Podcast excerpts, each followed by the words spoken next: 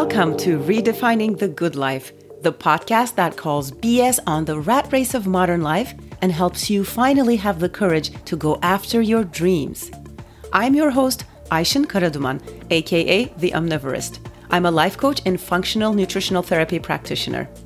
Using a blend of mindset tools and ancestral nutrition, as well as understanding just what it means to be human today, I'm here to help you change the trajectory of your life. Another future is possible, my friend. Welcome on board.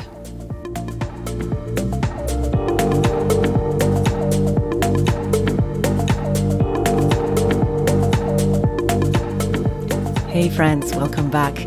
So last time I told you all about uh, well part of my story, which was uh, all around you know my my the, the, fact that I've lived so many lives, I've moved around so much in my life, and my health journey, and finally my entrepreneurship journey, which to me was so unexpected. It was an unexpected turn of events, and today I wanted to talk to you a little bit about maybe one of the biggest changes we've made, which is I couldn't call it our decision to live slowly this is something that we've done in the last, well, a little more than two years ago.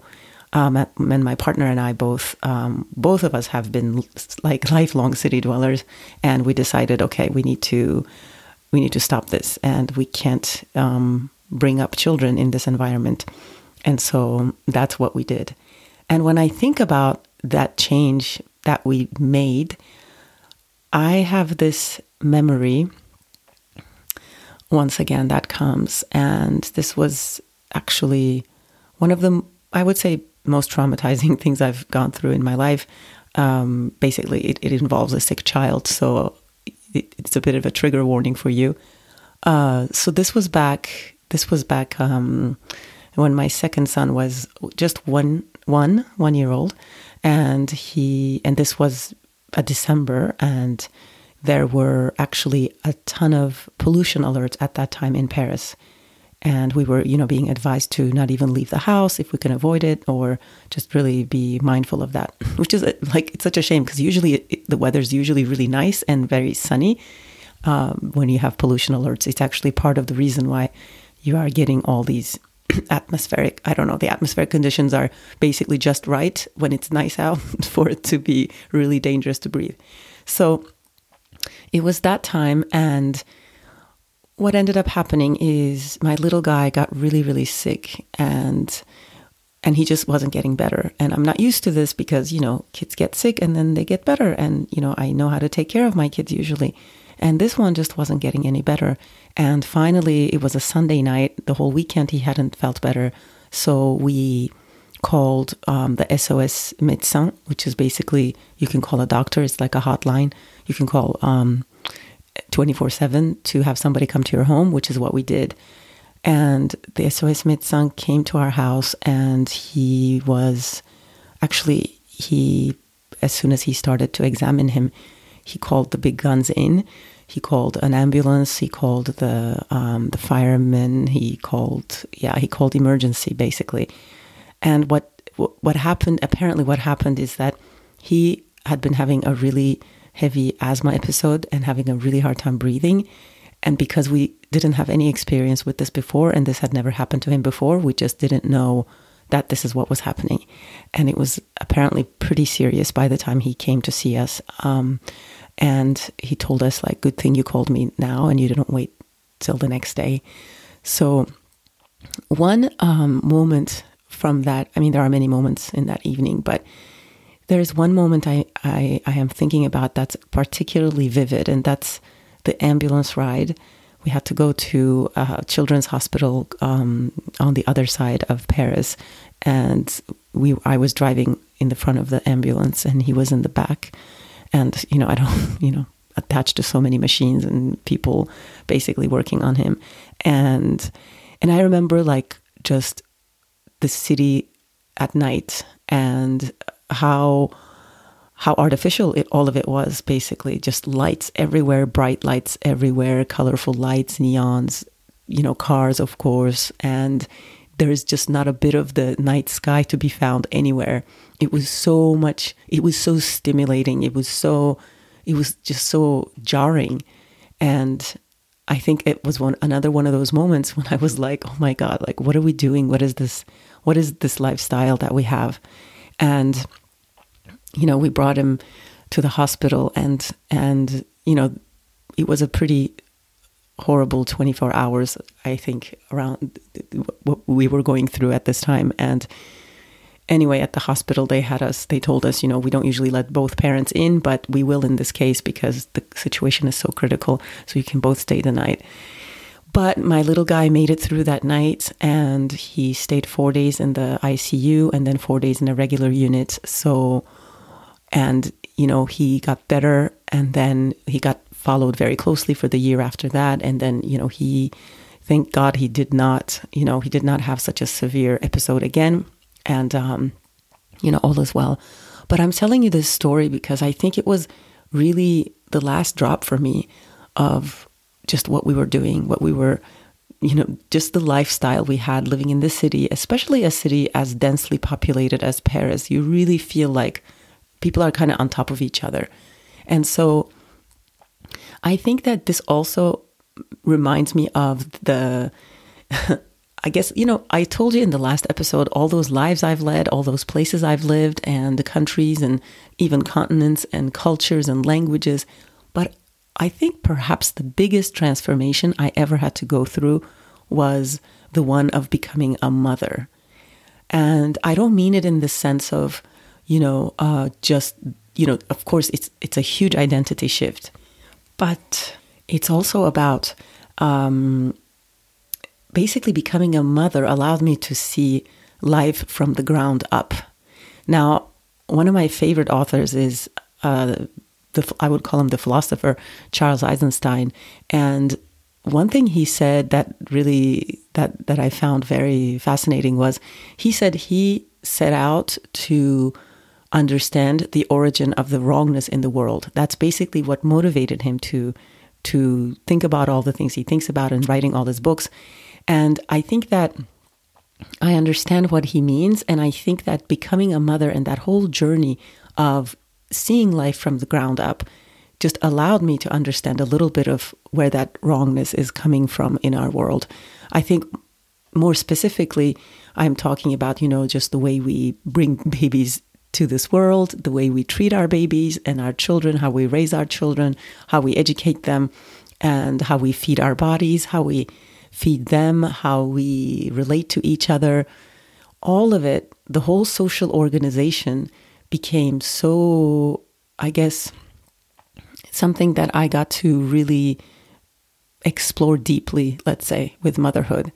And what slowly became clear to me is that what I discovered actually is that our basic needs as humans actually are unchanging, have been unchanging for a very, very long time. So, you know, we've been around for, you know, if you count our distant ancestors, it's millions of years. If you just look at Homo sapiens, it's the last 200,000 years. So we've been on this earth for a very, very long time. And and those needs that we have have actually not changed. We like to think of ourselves in our modern day like, oh, we're modern humans, you know, everything's so much better, our brains are better, this and that. But that's actually false. You're really not that different from somebody born like 30,000 years ago. Our brains are the same size. If anything, I think they had even slightly bigger brains. Um, those people were just as smart, just as intelligent as we were. Um, it's the accumulation of culture and civilization that's different, but not in terms of our capacities as human beings.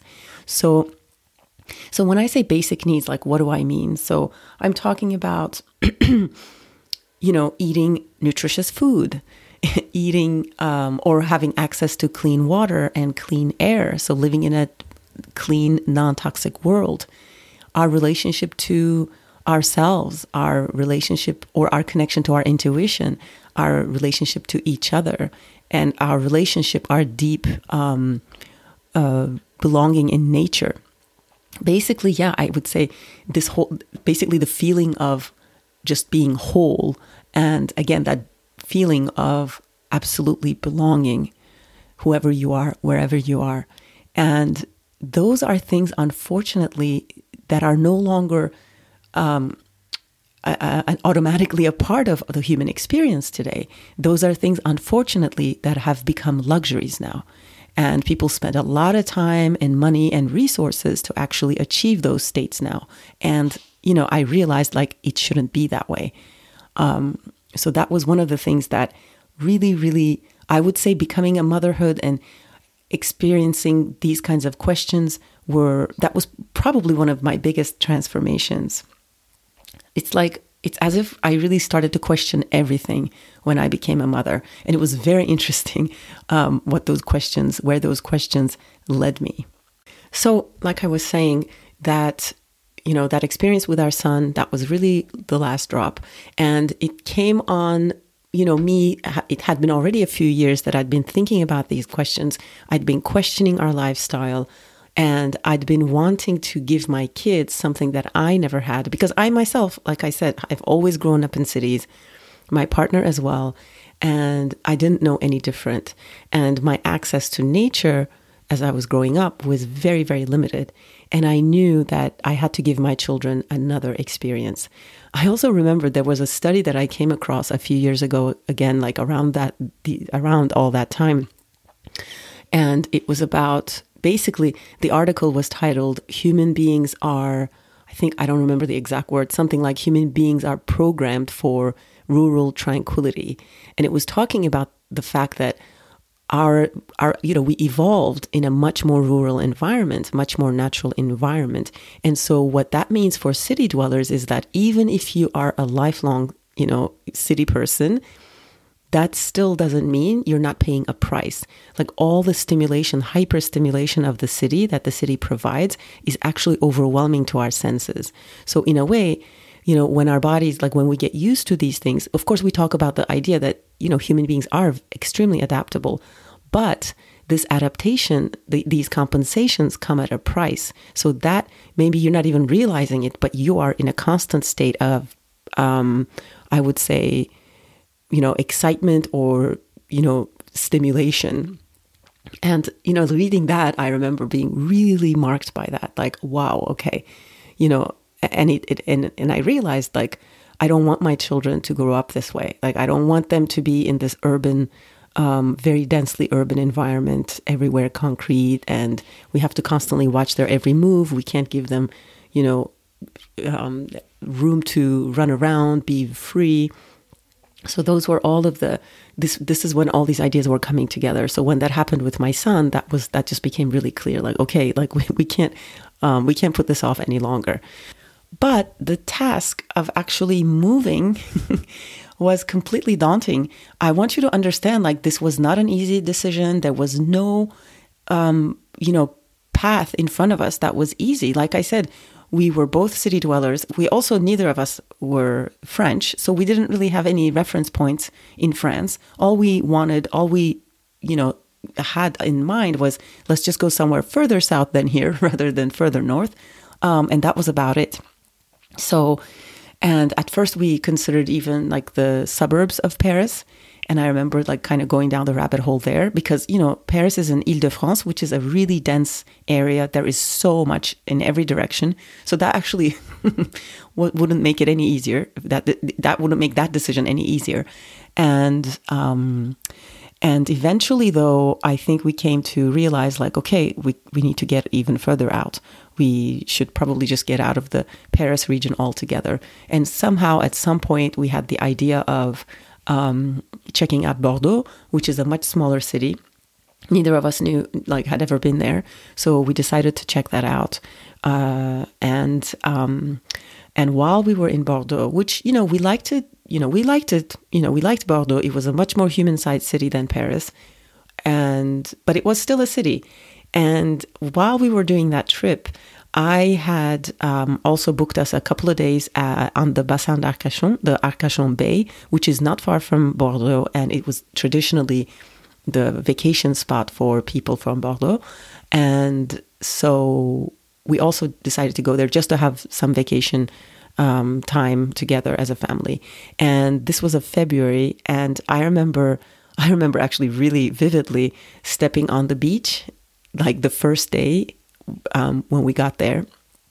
And I remember just my stress level just kind of just going down. And I think it wasn't soon after that moment where we were like, huh, maybe this is more like our speed right now. So, what I want to point out here is that we didn't know ahead of time exactly what we wanted, but we kind of kept going and having these experiences to allow ourselves to see, like, okay, like let's see if this, if we feel good and what it feels like that we need. Because at the beginning, it was, you know, it was a little scary to go outside of a city altogether because like I said, that's what that's all we had ever known. And um, and I think being there, just experiencing that area, just the natural beauty of the area, and also it's not like way out in you know in the country. It's not a very isolated place either.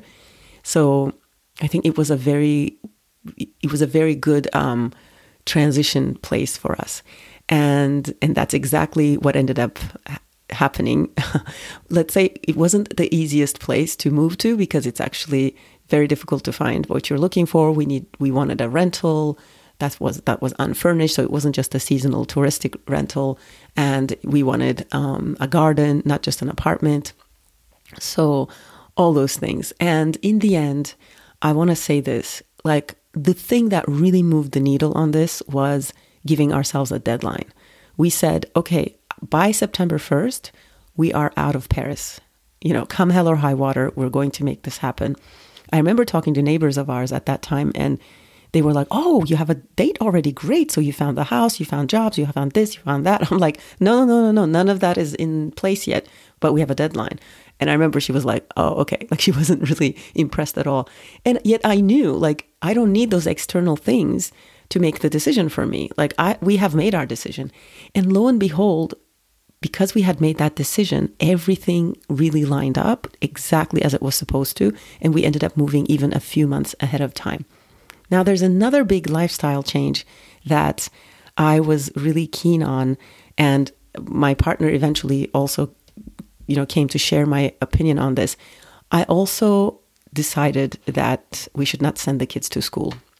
Now, this is something that had been brewing for some time. Before my, like when my first son was a baby, I knew that I didn't really want to send my kids to just traditional classical French school for many reasons, but that's a conversation for another day. So, but but my idea was that okay, I will, you know, we will do some sort of alternative education, alternative schools, and so and so that's what we were going to do. And when he became um, preschool age, we first did one year at the regular school next to our house and um, back in Paris.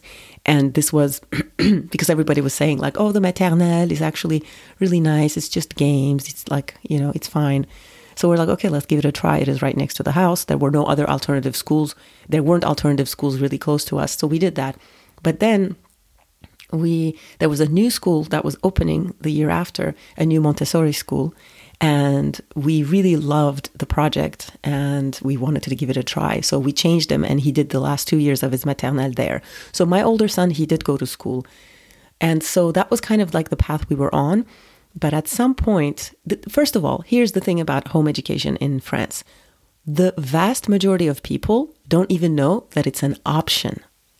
Yes, this is crazy. School in France is not mandatory. What is mandatory in France is instruction. So that instruction can be provided by the family. But most people don't know this. It's like a shorthand. Everybody's like, oh, but school's mandatory. And it used to be from six years old and they changed it now to three.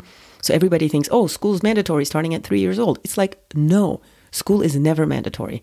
So that's really already, it's like a mind blowing thing that people wouldn't even know that they have this option I mean, most people I know won't choose this option, but at least knowing it will make a difference, I think, for some people. Anyway, so by that time, like my all of my reflections around, you know, like I'm talking to you about like basic human needs, like what the proper human experience should be. And of course, raising children is a big part of that. Like what kind of environment, what kind of childhood do we want to give them? What kind of freedom do we want um, them to have? And so this is why I had come to the understanding that, okay, like I think we are not going to send the kids to school. And that also meant that we also could be very free in terms of moving someplace because we don't have to worry about schools and all that stuff. And all, jobs wise, you know, I had already become an entrepreneur. I was already living, working in a way that did not um, tie me to a geographical location.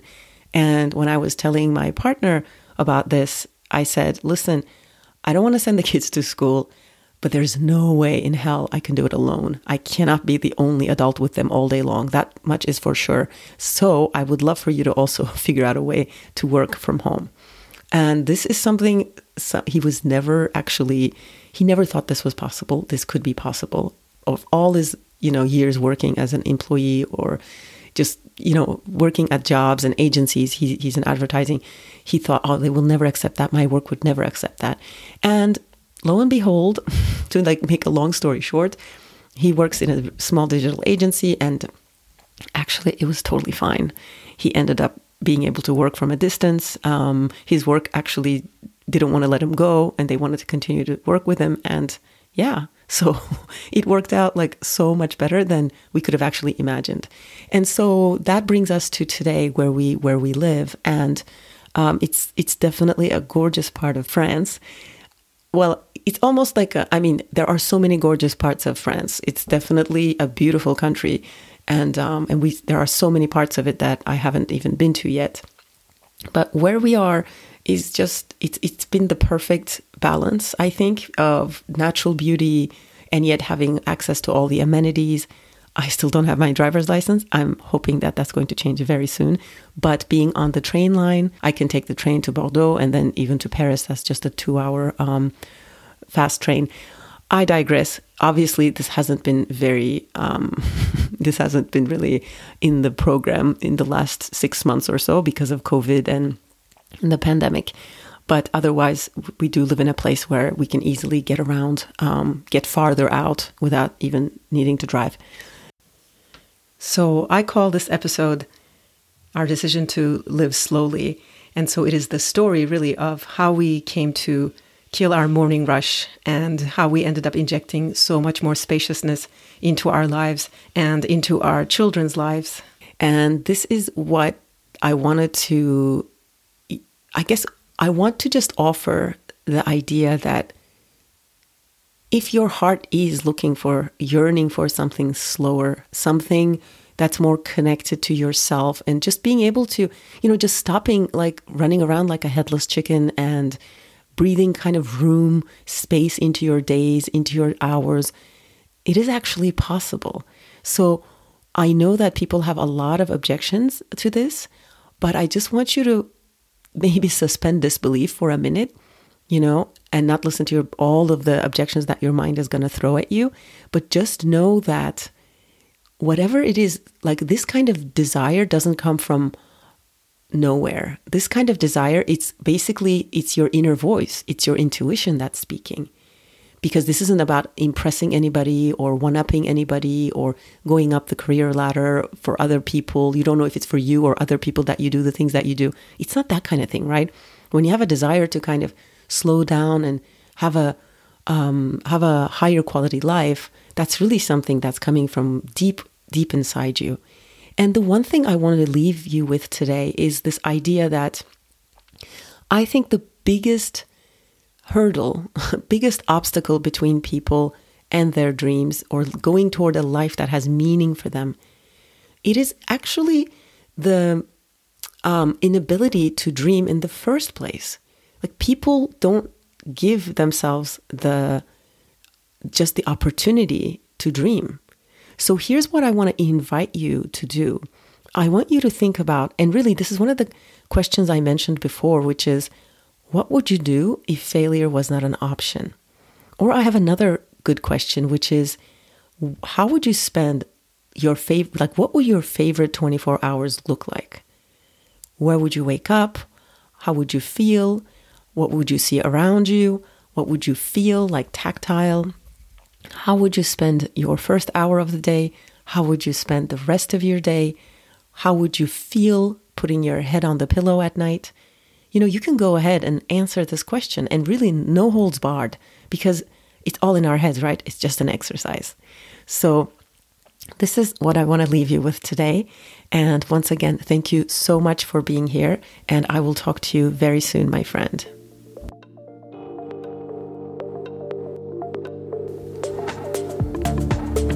Hey, come join us in our private Facebook group, Redefining the Good Life, where we continue the conversation about just what it means to have a meaningful life today. See you there.